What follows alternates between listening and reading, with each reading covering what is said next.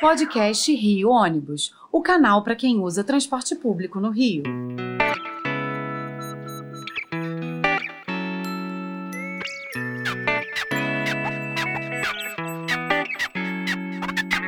Saudações ouvintes, passageiros dos ônibus da cidade e população carioca.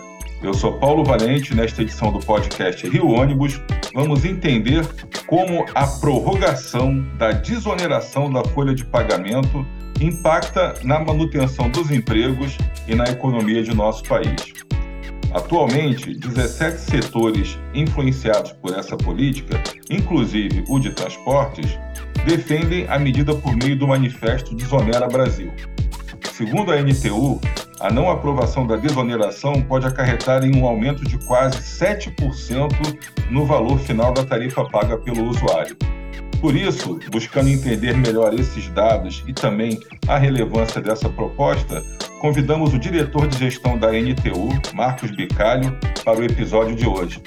Bicalho, um prazer falar contigo aí mais uma vez. Nós que já nos conhecemos há uns 30 anos aí por baixo, né?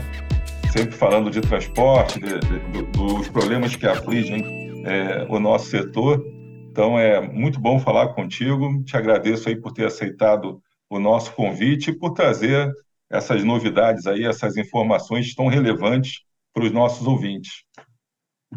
Boa tarde, Paulo. Boa tarde, ouvintes aí do podcast da Rio Ônibus. É um prazer estar com vocês aí, participando deste é, é, de mais uma edição desse podcast, que já está ficando aí é, bastante famoso né, na, na, nas redes sociais. Então, estou aí à disposição de vocês para tentar é, contribuir né, no entendimento é, dessa questão que é super importante aí para o setor de transporte público urbano no país. Né?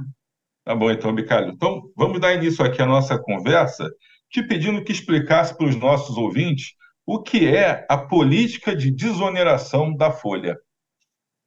Ok, é, essa política ela foi iniciada no ano de 2011, né? E o objetivo primordial dela era incentivar é, a criação de empregos, né? Não é de hoje que as empresas brasileiras é, reclamam muito do peso, né, dos encargos sociais sobre a folha de pagamento, né?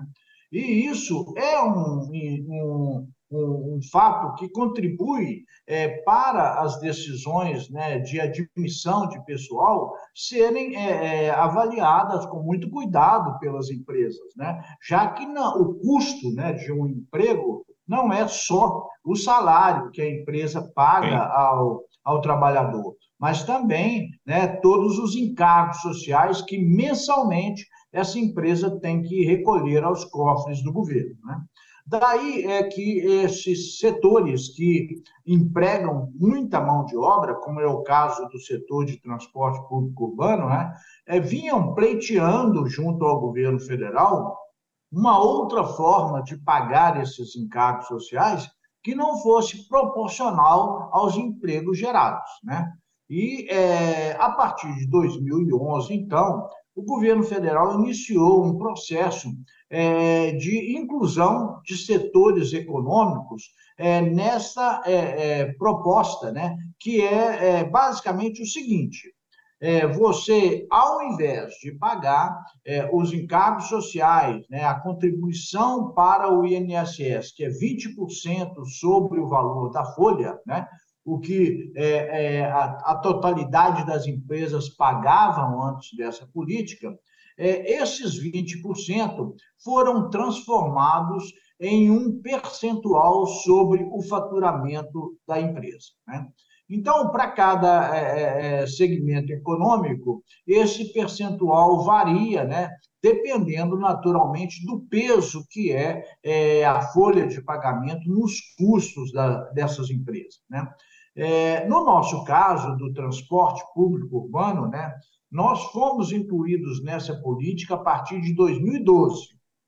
Quer dizer, é. nasceu em 2011, basicamente concentrada nos setores de é, informática e comunicação, e, e tecnologia da informação, e em 2012, é, uma alteração dessa lei é, possibilitou é, a incorporação de vários outros setores econômicos, dentre eles é, o setor de transporte público urbano, né, quando foi determinada uma alíquota né, de 2% sobre o faturamento do setor.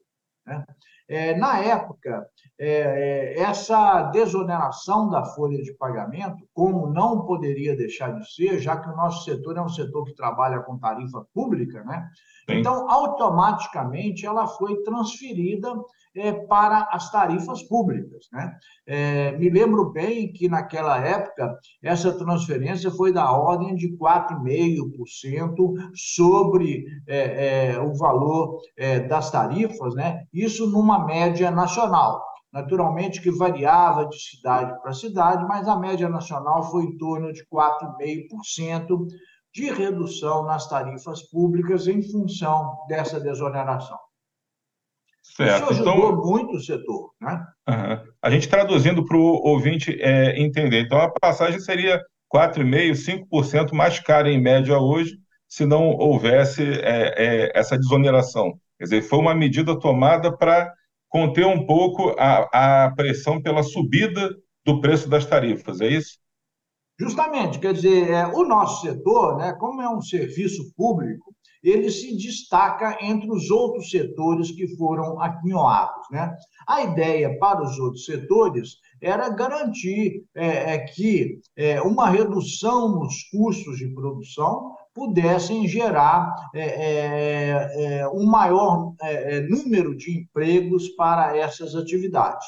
No nosso caso específico, né, como a gente é, trabalha com a tarifa pública né, é, e é, é, é sujeito né, a, a planilhas é, oficiais que calculam essa tarifa pública, é, esse benefício foi imediatamente transferido para os usuários do serviço. Né?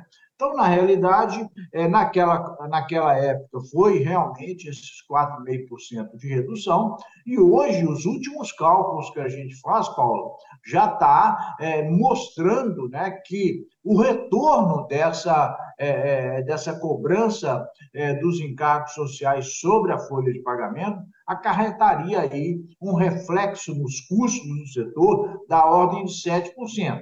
E reflexo nos custos naturalmente, né, ele é, é, repassado para as tarifas públicas, né? Então, isso poderia gerar também um aumento de, da mesma magnitude nas tarifas públicas. É, e, e é, é, quer dizer, o grande beneficiado com essa política né, de desoneração, na verdade, é, no nosso caso especificamente do transporte, é o usuário, né, que consegue ter a tarifa aí mais módica e, de, é, de uma certa forma, mantendo a tarifa mais módica, mantém os passageiros. Mantendo os passageiros, mantém a demanda mais elevada. Com a demanda mais elevada, exige a colocação de mais ônibus. Com a colocação de mais ônibus, gera mais emprego também, porque você tem que contratar mais motoristas, mais operadores, quer dizer, você movimenta aí toda a, a economia também em torno disso.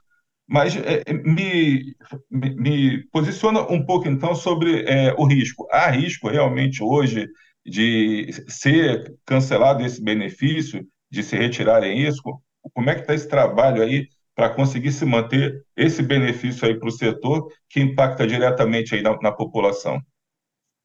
É, é nossa, a legislação atual, né, ela estabelece que esta desoneração da folha para esses 17 setores econômicos, né, que são beneficiados com ela, ela valeria até o dia 31 de dezembro de 2023. Né?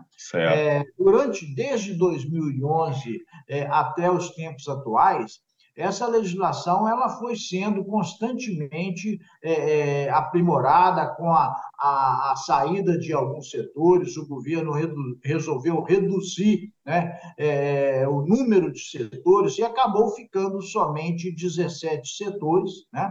E é, a última é, é, prorrogação foi feita em 2021 e elevou o prazo né, de validade dessa política pública até 31 de dezembro de 2023.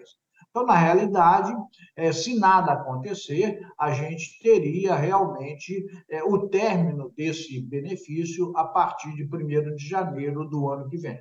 Ocorre é. que, é, no início do ano, é, o senador Efraim Filho, da Paraíba, ele apresentou é, um projeto de lei no Senado, né, que é o projeto de lei número 334-2023.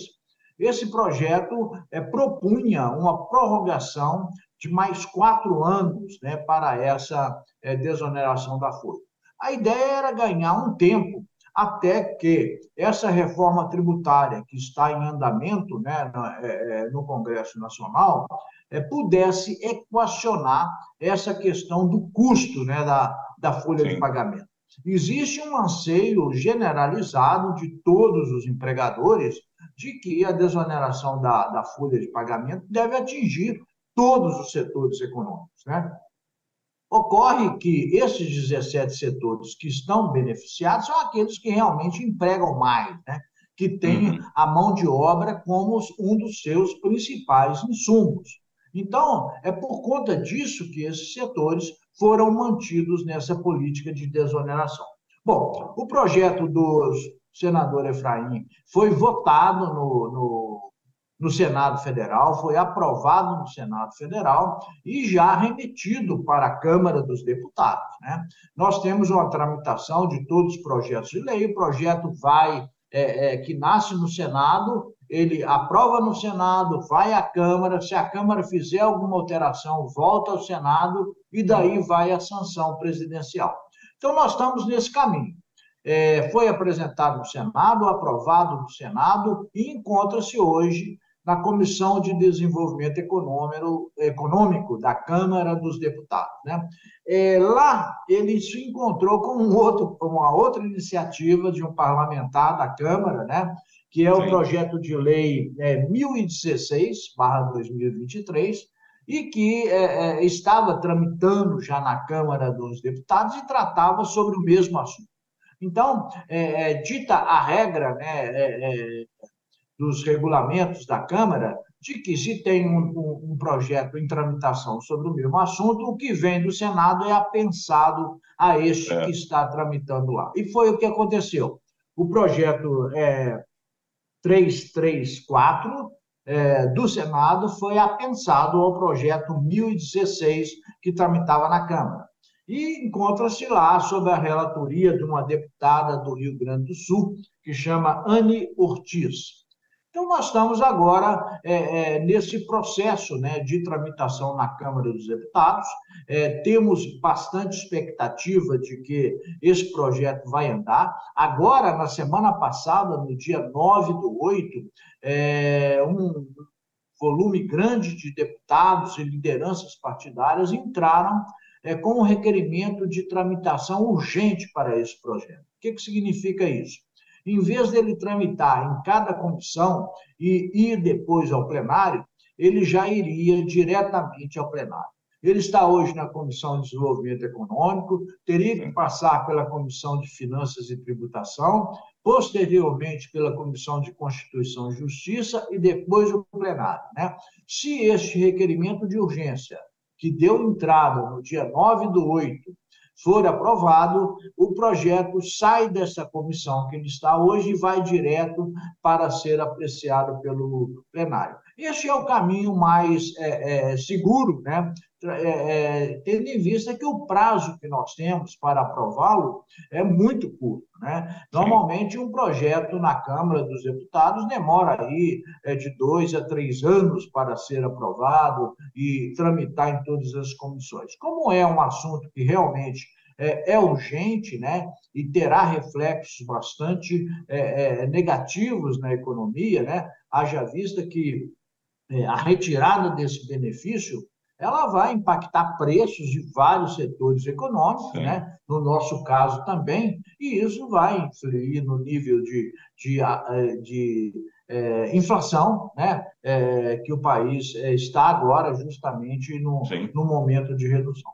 Então, a gente acredita que é, é, existe uma, uma, um ambiente favorável, viu, Paulo, para a aprovação desse projeto. Né? Os 17 setores estão muito unidos é, é, é, nesse processo, tentando convencer os parlamentares da, da Câmara dos Deputados da importância de aprová-lo, né? Então, nós acreditamos que isso possa é, realmente ocorrer. Vamos torcer e, e, trabalhar no sentido de convencer é, os parlamentares dessa necessidade. Então, pô, Bicário, até pegando aqui, você falou é, em 17 setores, né? A gente sabe, tem o de transporte, tecnologia, construção civil, texto, realmente são os grandes geradores de emprego aí, né? Com a carteira assinada, com tudo é, regulamentado. E é interessante você explicando aí toda a, a tramitação, número do, dos projetos e como é que é o procedimento interno na, nas casas. Eu aproveito então até para falar com, com os ouvintes. A gente há, pouco, há pouco tempo estava debatendo aqui. Tem muita gente que não entende é, o que é, que é o Rio Ônibus, o, é, o que é a CEMOV, né, que é a antiga FETransport, qual o papel da NTU, já não tem a, a NTP, e o que é a, a CNT. Então, para muitos ouvintes que não, não, não, não, são especializados no setor, o pessoal fica meio perdido, tantas siglas, tantas entidades e tudo. E a gente vem tentando explicar para cada um é, como que funciona? Nós somos um sindicato ligado ao, a uma federação, temos interesses municipais, estaduais, temos interesses federais que são iguais para todo o país, porque quando você fala, olha, um, uma linha do bairro aqui, ah, é um caso específico dentro do município, que o sindicato trabalha. É, é, uma demanda aqui de ICMS do combustível, já é uma coisa que envolve mais o Estado, mas tem algum impacto federal, dentro da reforma tributária também. Mas quando você está falando aí do trabalho da, da, da NTU, eu fico pensando aqui, olha, quantas empresas nós temos hoje, né? Empresas de ônibus que são associadas em todo o país, quantas federações, quantos sindicatos, né, de um, de um país com o tamanho do nosso, com a população do nosso, e todos com a mesma preocupação. Então é interessante ver esse, é, esse movimento que a NTU faz em Brasília, né, esse a, é, acompanhamento do, dos grandes temas nacionais, e esse é um tema da desoneração que eu lembro de muitos anos atrás, a gente conversando sobre questões como essas. Olha, é, como que o transporte vai sobreviver no futuro? Numa época até que o pessoal vinha meio tranquilo, olha, é, é, como que a gente projeta os cenários? Como é que a gente vai ver essa questão da tarifa? A gente falava tanto tempo atrás sobre a questão, olha, vai chegar o dia que o usuário não vai conseguir pagar essa conta sozinha. Então, a, a NTU há quantos anos le, levantou questão de, sub, de subsídios, questão da desoneração, questão do investimento público, né, de, de novas tecnologias, de comunicação com o cliente. Eu mesmo, a primeira vez que eu, que, que, eu, que eu ouvi falar que não era passageiro, era cliente, foi na NTU. Né, né, quando a gente já começava a, a, tratar esses temas, antecipando aí muita coisa daquilo que a gente vem vivendo, vem, vem discutindo hoje.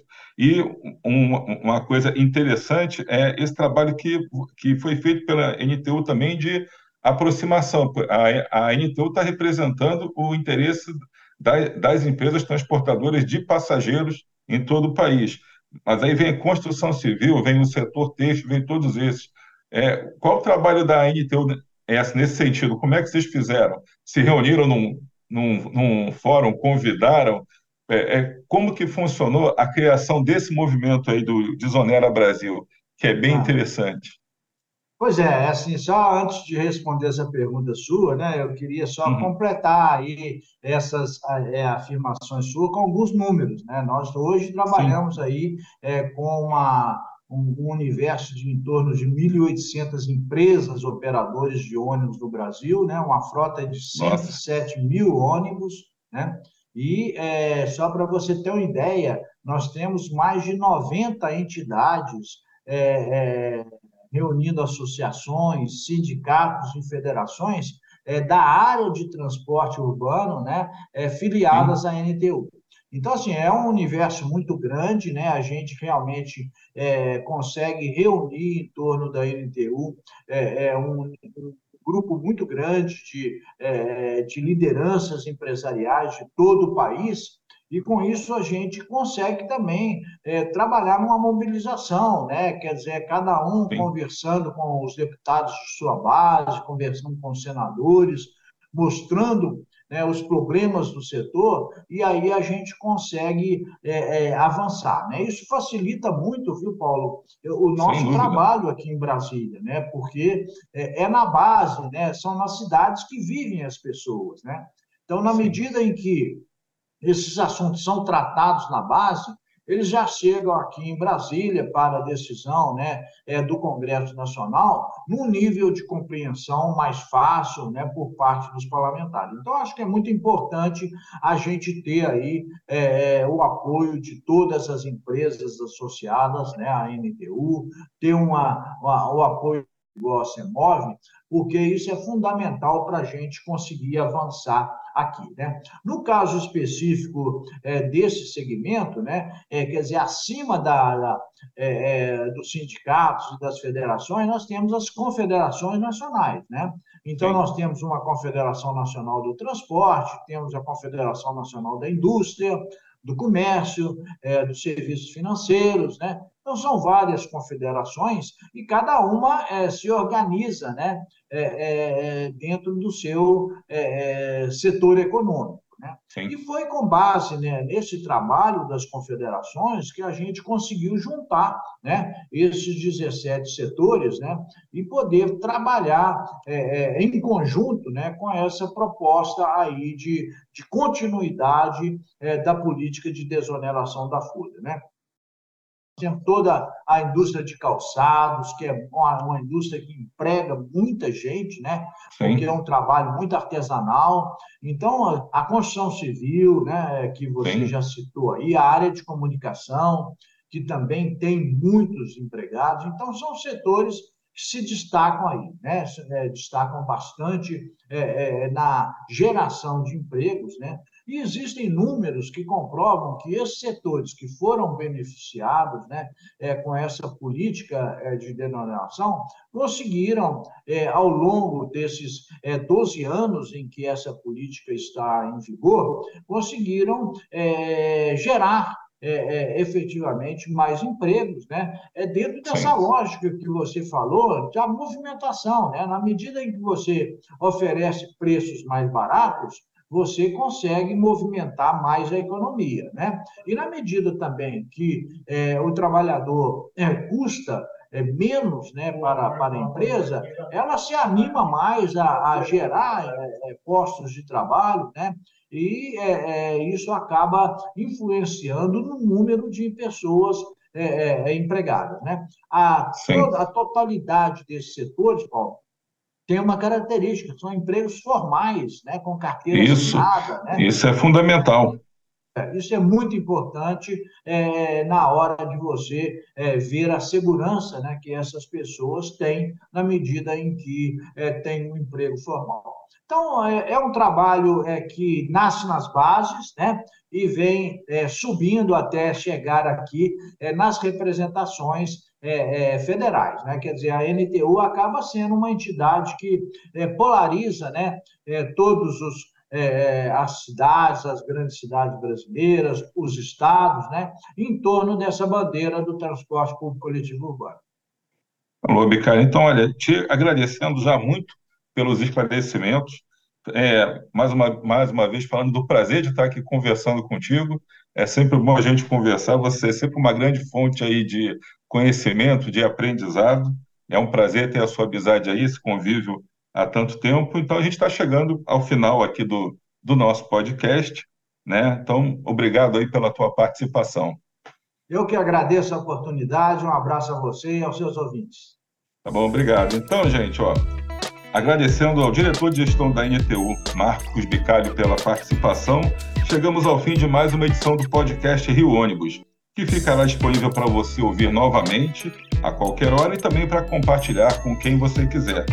Na próxima semana estaremos aqui com mais um assunto do seu interesse. Esperamos você. Apresentação e supervisão: Paulo Valente. Roteiro e produção: Peter Barcelos. Produção técnica: Rafael Lima.